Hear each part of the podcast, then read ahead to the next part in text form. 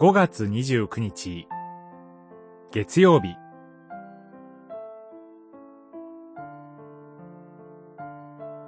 主イエスの名による視点。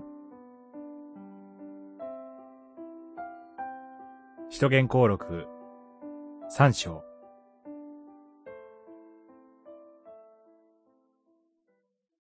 ペトロは、ヨハネと一緒に彼をじっと見て、私たちを見なさい、と言った。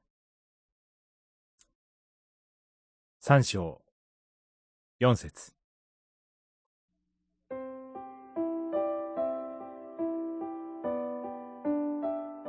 彼は、どんな思いで、その眼差しを向けていたのでしょうか。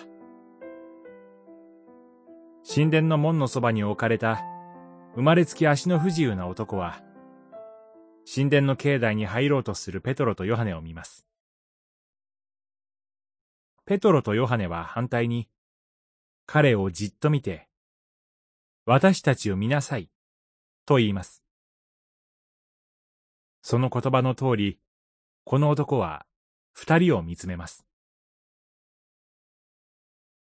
神の視線はイザヤ書で、私の目に、あなたは値高く、尊く、と記されます。その視線は、神の一人子、シューイエスの十字架によって明らかにされました。神の視線は、一人子を与えるほどの愛の視線です。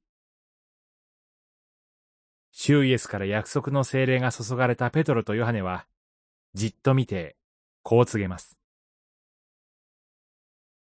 ナザレの人、イエス・キリストの名によって立ち上がり、歩きなさい。この名は、命への導き手の名です。地上のすべての民族を祝福へ至らせる名です。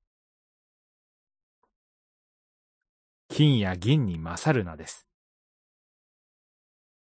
男は踊り上がって、神を賛美しました。私たちにもこのイエス・キリストの名が与えられています。そしてペトロは言葉と共に彼の右手を取りました。主イエスの名が与えられている者には、神の視線で隣人を見る目と共に隣人に差し出す手が与えられています。祈り金や銀に勝る名を私たちに与えてくださり、ありがとうございます。隣人への目と手を清めてください。